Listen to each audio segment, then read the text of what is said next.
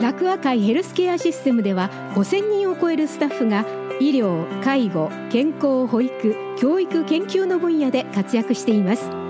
その医療を担う楽和会丸太町病院は急性期病院として近隣医療機関との連携を深め手術の受け入れや救急の対応も積極的に行っています。夢そして誇りこの町で。楽和会ヘルスケアシステムです。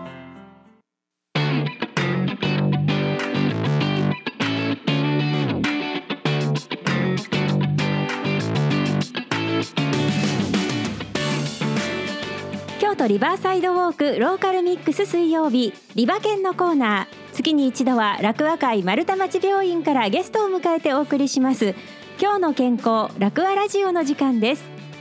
ナビゲーターの佐賀根幸子です。この時間は楽和会ヘルスケアシステムの協力でお送りいたします。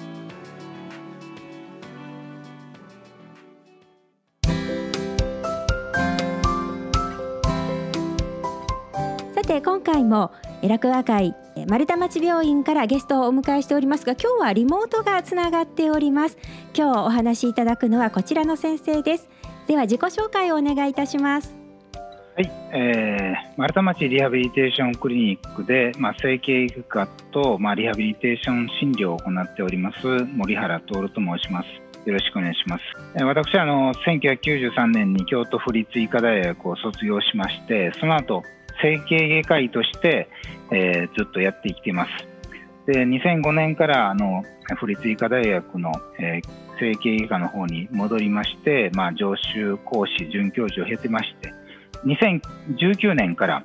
この丸太町リハビリテーションクリニックの院長として、えー、仕事をしております。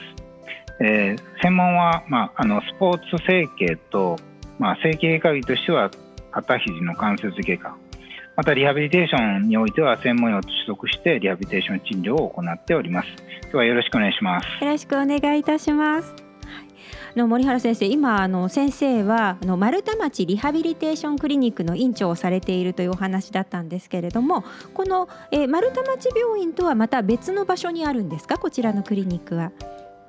そうですねあの昔の丸太町病院があったところにあの今あのリハビリテーションクリニック、まあ、あの徒歩5分ぐらいのところに、えー、リハビリテーション特化したあの病院としてあります。そうなんですね。あの今リハビリテーションクリニックっていうふうに伺いましたけど、こちらは具体的にはどういう診療をされている場所なんですか？あのえっと整形外科の治療の中でですね、あのまあ、例えば、えー、膝が痛いとなれば膝の痛みのために注射をしたりあとは、まあ、あのお薬を痛み止めをのあの処方したりっていうのもあるんですけどプラスリハビリテーションって言ってですね運動、まあ、膝膝の関節を動かすために、えー、動かす、えー、トレーニングとかあと周りの筋肉とかそういうのを動かすようなリハビリテーション動かす運動療法っていうのを中心にやってるクリニックになります。そうなんですね。なんかこうリハビリテーションってこうね皆さんがこう何ですか？腕を動かしたりとか足を動かしたりとかいうされているイメージは確かにあるんですけれどもリハビリテーションってあのその他にもいろいろあるんですかね？はい。あのまあ、リハビリテーションっていうのはあのちょっと誤解があるかもしれませんけど、まあ、筋肉を動かすためにこう揉みほぐすというかマッサージっていうわけじゃなくて、まあ、当然筋肉をほぐすようなストレッチをしますけども、関節って言って、はい、あの膝の膝が動動いたりそういうことがないとしゃがめないとか立てないということもあるんでそういう日常生活膝が曲がらないとできないようなあの、えー、主義あのそういう動作を回復させるというか、はい、まあ、改善させるための,、えー、あの場所になります。うん。そっか。ではあのこう単にこう気持ちがいいマッサージとはまた違うっていうことですよね。そうですね。あのリハビリテーションでリっていうのは再び、まあ、戻すっていうことと、うん、ハビリっていうのは、まあ、人間らしい生活っていうことなんでリハビリテーションっていうのは、はい、あの再び、まあ、あの自分らしい生活を獲得するそういうための治療をするところっていうところですね。だからあの、まあ、治療の中で、えー、っとお薬を出します注射をしますっていうものプラスリハビリテーションっていうのもあの医療診療の一つです。これもすごい大事なあのところになります。あなるほどそうかあのあれですね病院に行って治療をしてもらうその一環ということなわけですねリハビリテーションっていうの。そうですね。はい。そうなんですね。なるほど。え対象はどういった方を対象にされてるんですか？そうですね。あのまあ基本的には中高年であのえー、っと膝とかですね、えー、膝、肩、腰っていうこの3つの痛みがある人っていうのは中高年以上多いので、はい、まあ、そういう人、えーまあ、中高年が基本的には多い、えー、あの対象になります。まあ、あのスポーツ選手、まあ、10代もありますけどそれまた置いといて、まあ、今日はあのそういうところが中心の人になります。そうなんですね。えっとあの丸太町リハビリテーションクリニックさんとしては他のそのリハビリテーションされているところとは何か違うっていう特徴はあるんですか？えっとまああのリハビリテーションをする人っていうのは、まあ、僕ら医者だけじゃなくて理学療法士とか作業療法士っていうあの専門の国家資格を持った人がいて、はい、まあ、そういう人が、えー、患者さん例えば、えー、肩が痛い人肩が上がりませんっていう人に対して肩の、えー、関節を良くするようなあの専門的な知識を持って筋肉をまずえ機能回復する。あとは関節動きをしっかり出すためのあのそういう、えーと、治療を行うっていうところが特徴になります。単にあの筋肉をマッサージして伸ばすっていうことじゃなくて最終的には日常生活えー、例えば肩が痛い人は頭がかけないとか、はい、に手が届かないとか、うん、背中背中がかけないということができるようにするために、行うっていうのがリハビリテーションの基本になります。そういうところを中心にやってますね。そうなんですね。ほうなんかあのそのえー、丸太町リハビリテーションクリニックさんとしては何か他のところとはちょっと違ったこともされていると伺ったんですけれども何か併設されているんですか？そうですねあのーえー、っとリハビリテーションクリニックの横にフィットネスっていうのがあるんですけど、はい、フィットネスジムっていうのがあるんですけどえっと、さん、フィットネスジムっていうのはどういうイメージ持ってありますか？えっと、フィットネスジムは、な、なんか、あの、こう、ダンベルとかを一生懸命、こう上げて、筋肉を鍛えるところっていうイメージですね。そうですよね。はい、あの筋肉を鍛えたり、まあ、ということもあるんです。それの目的は、なん、なんでされるんでしょうかね。ああ。なんだろうより健康になるためでしょうかね今元気なんですけどもっと元気になる、ね、はいうん、そうですねあのフィットネスジムっていうのはその元気、まあ、あの病気になってない人が対象になって、はい、それなぜかというともっともっと元気でもう絶対に僕私は僕は病気にならないためにするところがフィットネスジムなんですけど、はい、それを我々のところの、えっと、クリニックでは併設しています。はい、その意味ですね、えー、意味っていうのがちょっと予防医学っていうところに、まあ、ちょっとあのちょっと難しい話になるんですけどそういうところがあの一つあの説明になるかと思いますけど予防医学ってなんか、はい、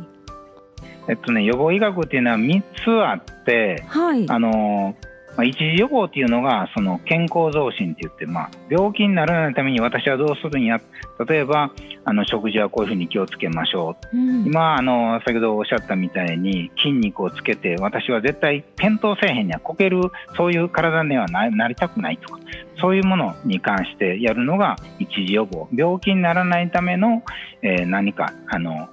運動っていうのがあの一時予防になります。ここは、はい、あの普通はえー、っと医療保険っていう保険診療にならないところなんですけど、まあ、ここはすごい大事なところになります。はいえっと、普通の病院ではですね二次予防って言って早期発見早期治療っていうのは、まあ、例えば、えー、肩が痛くなりました、えー、肩を治しましょうっていうので、えー、お薬を出しましょう痛み止め出しましょうでいややっぱり関節の中なんで関節の中に注射して、えー、っと痛みを取りましょうっていうのがこの二次予防早期発見早期治療になるんですけど、はい、まあ、これは普通の病院でもやってます。うん、でプラスそれだけではやはり、まあ、注射が切れました、えー、っとえー、飲んでる薬の痛み止めの効果が切れましたってまた肩が痛いどうすんやっていうことなんですけどそれはあのやはりその肩の痛みのある原因をちゃんと治しておかないといけないんですけども、はい、そのために肩の動きを良くしたり、うん、肩の周りの筋肉をちゃんとストレッチをしたり伸ばしたりっていうのをするのがリハビリテーションっていうことなんですこれがまあ産児予防ということですね。まあ、産児予防というのはリハビリテーションと言って痛みを痛みの原因をしっかり治すっていうのが産児予防。そういうところが産児、で我々のクリニックではその二次予防私はお医者さんなんでお薬を処方したり注射をしたりします、はい、その二次予防はしてます、プラスリハビリテーションって言って、えー、専門の理学療法士作業療法士がいますからその人たちが肩の動き腰の動き膝の動きを良くして、えー、行うこの2次3次をやっています、はい。はい、でもあのリハビリテーションで私はもうあの肩が痛くなりまなくなりました膝も痛くなりましたって言うんですけどもやはり、まあ、日常生活に戻るとまた痛みが出てしまう、まあ、そうなったら嫌やなと思うのにえどうするかって言った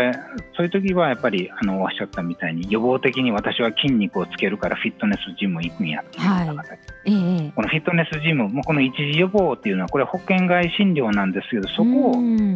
やらないとあのまた病気になって我々のクリニックに来てしまう、まあ、そういう人を一人でも減らそうと思って一時予防の施設としてフィットネスジムをあの併設しているっていうのが一つものすごく特徴があるクリニックになります。そうですよね。普通だったらあのもう一旦ね退院されたりとかリハビリが終わったらじ自分で何かそういうフィットネスジムを探していくっていう感じですけどそうじゃなくてちゃんと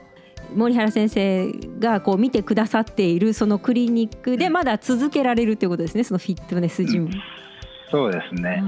なかなかあの僕らもあの例えば膝が痛くなり腰が痛くなくなりましたっていうと、まあ、私はもう今で普通に生活するんですけど、はい、リハビリテーションの時に腹筋の練習をしときやって言われてるんですよ、皆さんね。でもやっぱり痛くなくなると、はい、腹筋の練習って結構面倒くさくてですね家で毎日5分でもいいからやっときやって言うてリハビリしてる時はやってるんですけど、あもう卒業しました、先生、よくなりました、もうリハビリもよくなりましたって変えると、みんなしないんですよ。もう続かないその気持ちはものすごくよくわかります。はい。まあ、僕もね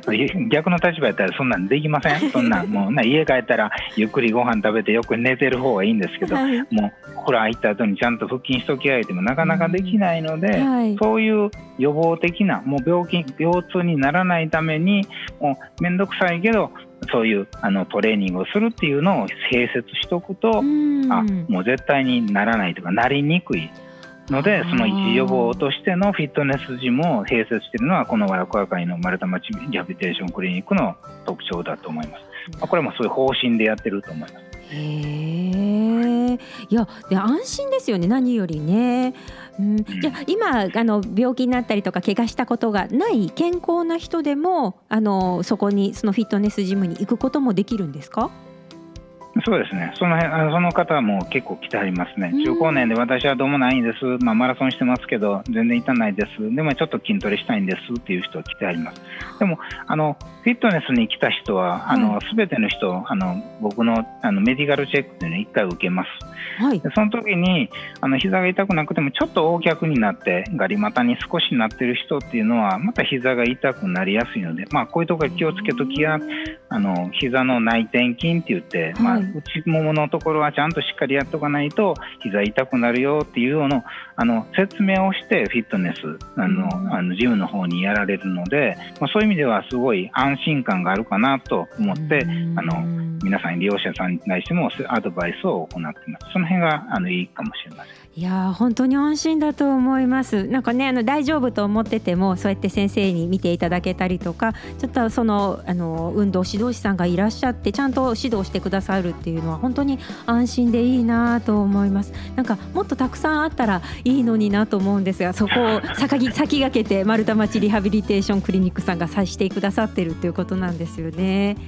いやう、ね、んいやぜひね今ねあのスポーツされてる方とか、えー、ちょっと中高年でちょっと気になってきたかなっていう方もぜひあの見見てみていただけるといいのかなと思います。で先ほどは何かちらっとスポーツの方もっていうお話でしたのでまたあの次回続きでこちらのお話伺ってもよろしいでしょうか？はいあのまたゆっくり説明させてもらいます。はい、ちょっとあの今度はあのまたあの次回じゃあスポーツ選手ですとかね、あのー、気になる方もたくさんいらっしゃるかと思いますのでこちらのお話を伺いたいと思います。え今回は丸太町リハビリテーションクリニックがどういうことされているのかというお話を伺いました。先生お時間いただきましてありがとうございました。はい、ありがとうございました。お話聞かせていただきましたのは楽和会丸太町リハビリテーションクリニック院長の森原徹先生でしたありがとうございましたこのお時間は楽和会ヘルスケアシステムの協力でお送りいたしました。